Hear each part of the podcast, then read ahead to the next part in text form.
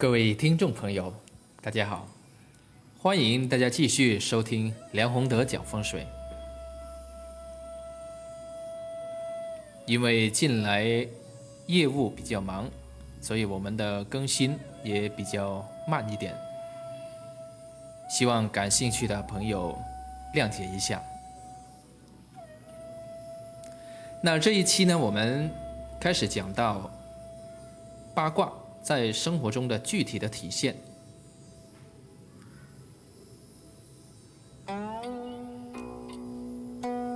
上一期我们主要讲八卦的原理，相信大家听完之后，对八卦呢，起码会有一个大概的理解。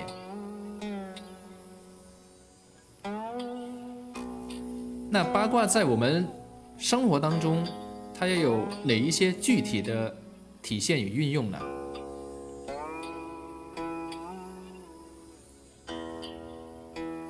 中国的古代术数模型当中，有几个呢？可以说是整个宇宙的魔方，用在什么学术、什么行业，几乎都是可以通用的。啊就是河图、洛书和我们现在所说的八卦。那么当然，我们要有一个概念啊，一提到八卦，大家就知道啊，它是包括后天八卦和先天八卦。当然，我们现在所讲的八卦这一些东西里面，比较多的可能还是以后天八卦为主。那么八卦在生活当中，它有哪一些具体的体现呢？在武术当中有一个八卦掌，不知道大家听过没有？军事上呢，像这个八卦阵，啊，之前我们上一期讲诸葛亮的例子里面啊说过一下，陆逊呢就是被困在这个八卦阵当中了，是不是？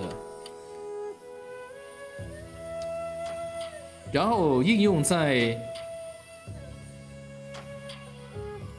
预测方面，像这个面相、手相，很多还是要用到八卦的知识。有一些面相的流派、派别，还是专门以八卦为主的。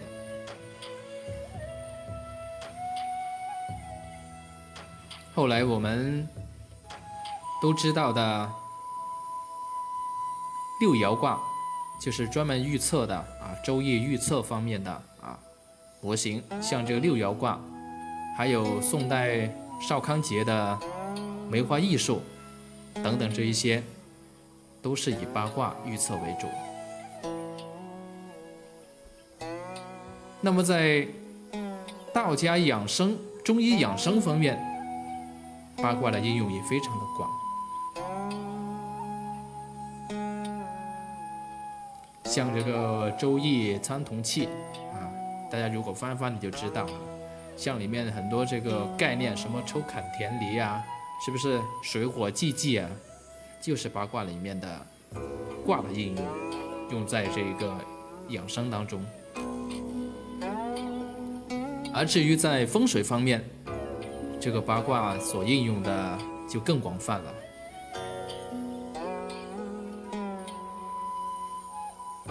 所有的风水派别，八卦就是根本，是基础的最基础的东西。如果脱离了八卦啊八卦啊，再去讨论风水的话，是一点意义都没有。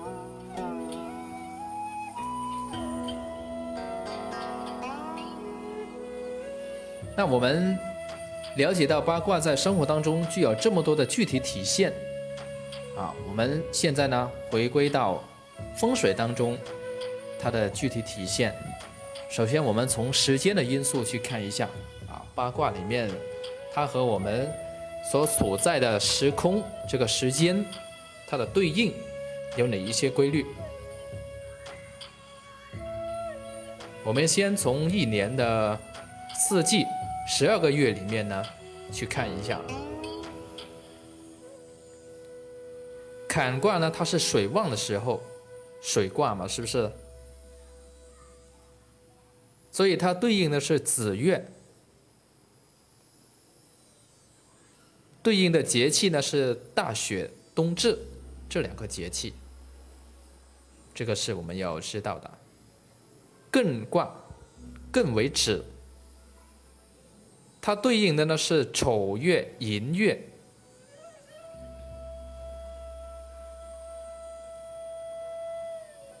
对应的节气呢，小寒、大寒、立春、雨水。而震卦对应的是卯月，震为雷嘛，是不是？惊蛰、春分这两个节气，所以我们说到啊，平地一声雷，这个春天开始打雷的时候，就是。惊蛰的时候嘛，所以震卦里面它的代表的为什么叫震卦呢？这个震动代表雷，雷动，打雷就是从这个时候开始。巽卦代表是辰月、巳月，也就是清明、谷雨、立夏、小满这四个节气。离卦。离为明，为亮，为火，啊，所以呢，这里面它代表的是五月，这个夏天啊，五月火最旺的时候，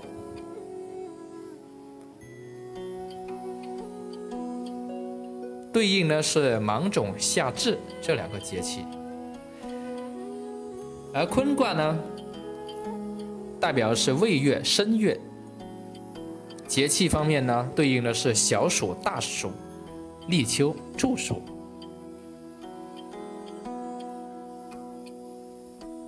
兑卦呢，代表的是酉月，对应的节气呢是白露、秋分。然后呢到乾卦啊，乾卦呢代表的是戌月、亥月，对应的是寒露、霜降、立冬。小雪，哎，听到这里面有些朋友会问，呃，为什么不用农历的月份去代表呢？这里面大家刚刚听我们讲的时候，特别强调这个节气，应该就清楚了，啊，因为农历里面所讲到的这个月份，并不是完全的准确，啊，所以为了不误导大家，啊，我专门用这个节气。去代替这个时间啊，去说明这个时间啊。比如说，我们举个例子，大家就应该明白了。这个寅月从什么时候开始呢？是不是就是一月呢？啊，如果是说一月是寅月的话，大体上没错，但是它时间是有差别的。啊，我们知道啊，这个寅月是从立春之后开始的。而立春呢，并不一定就是正月初一。听到这里面，大家应该明白了，它可能是在之前，也就是十二月二十几的时候，有时候就会已经，它有立春这个节气，那这个时候它已经算是寅月了。这个是八卦和节气啊，这个对应的关系。所以我们讲的时候呢，还是把八卦和十二地支，以及我们的二十四节气去对应，这个才是准确的。好，讲完时间，我们再讲讲空间。那么涉及到空间呢，当然就是方位了。讲到八卦呢，必须要清楚八个方位。因为这个是非常重要的基础当中的基础啊。首先呢，我们要注意坎卦，坎为水，代表的是北方；艮卦代表的是东北；震卦代表的是正东方位；巽卦呢代表的是东南，离卦代表的是正南方，坤卦代表的是西南，兑卦代表的是正西方，乾卦代表的是西北方。啊，说到这里面呢，就比较有意思了啊。这个方位为什么是这样去对应呢？其实它是跟我们的所处在的地理环境、周边方位，它是非常吻合的。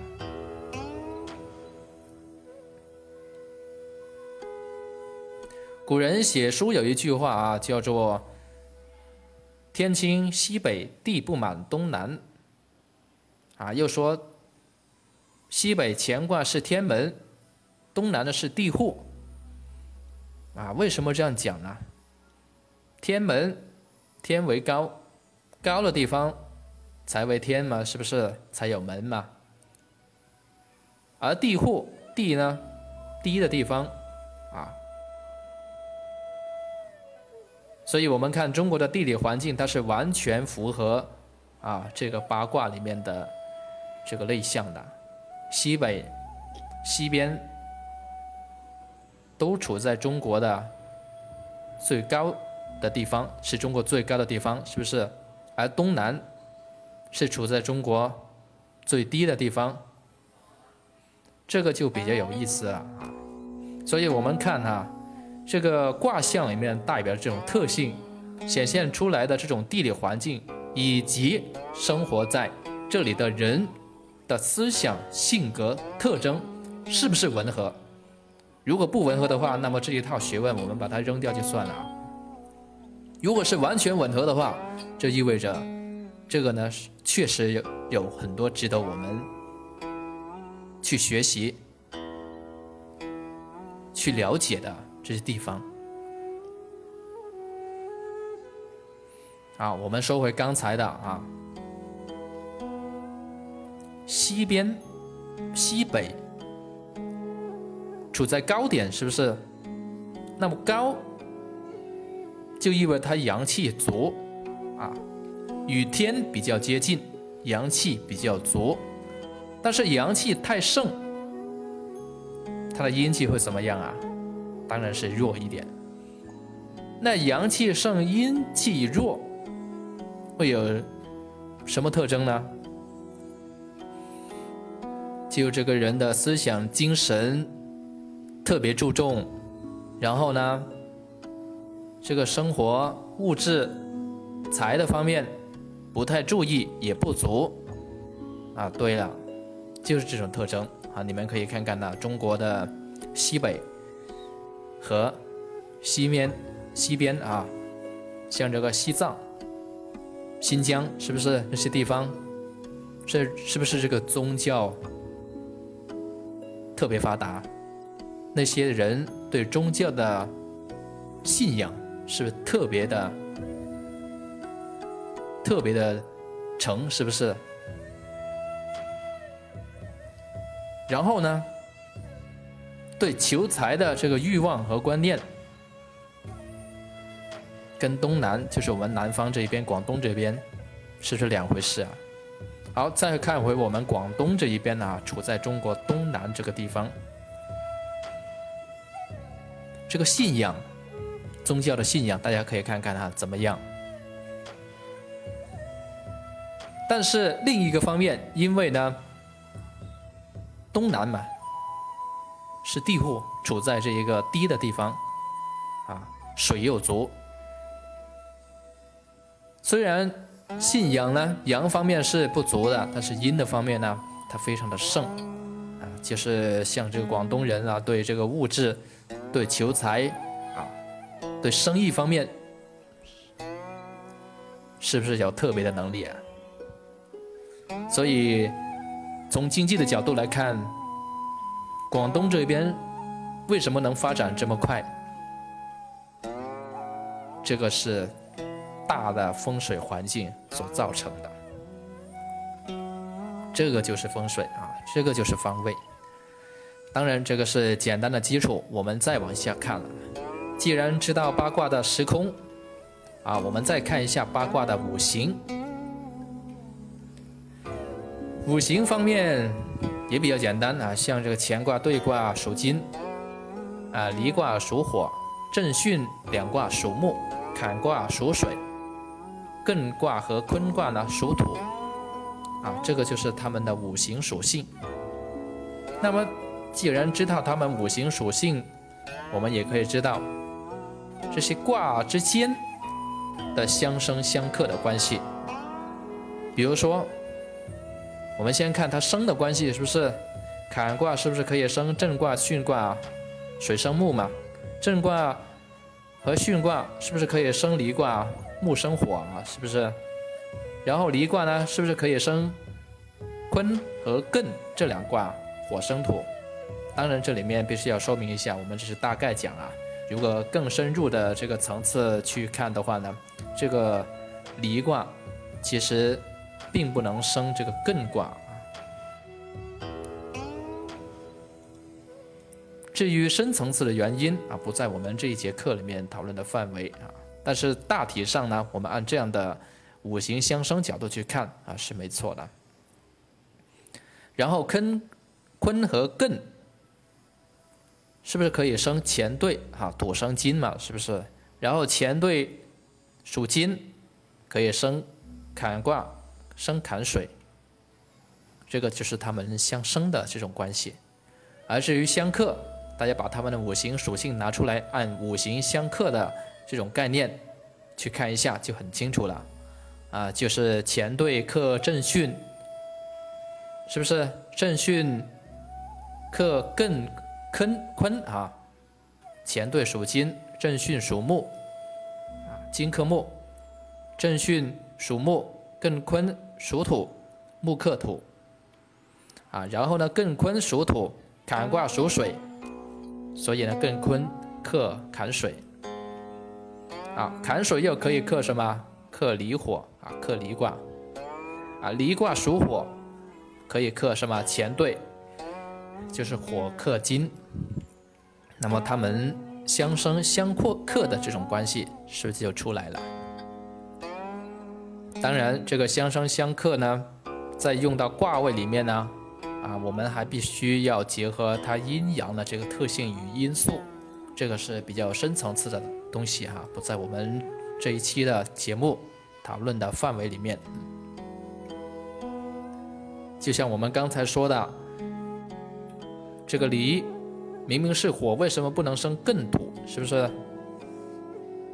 因为艮呢，它本来这个。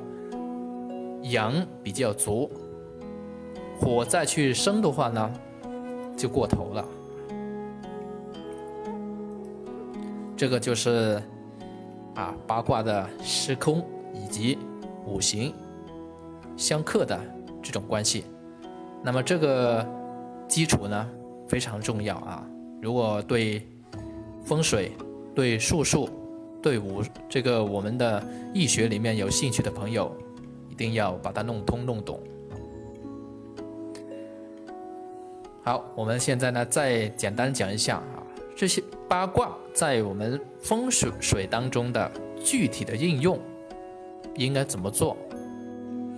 那么讲到这里面呢，就是一整套学问当中的比较核心的地方了啊，所以在这里面呢，我们也不可能把它们全面铺开，只能举一个例子啊。举一反三，让大家去了解一下。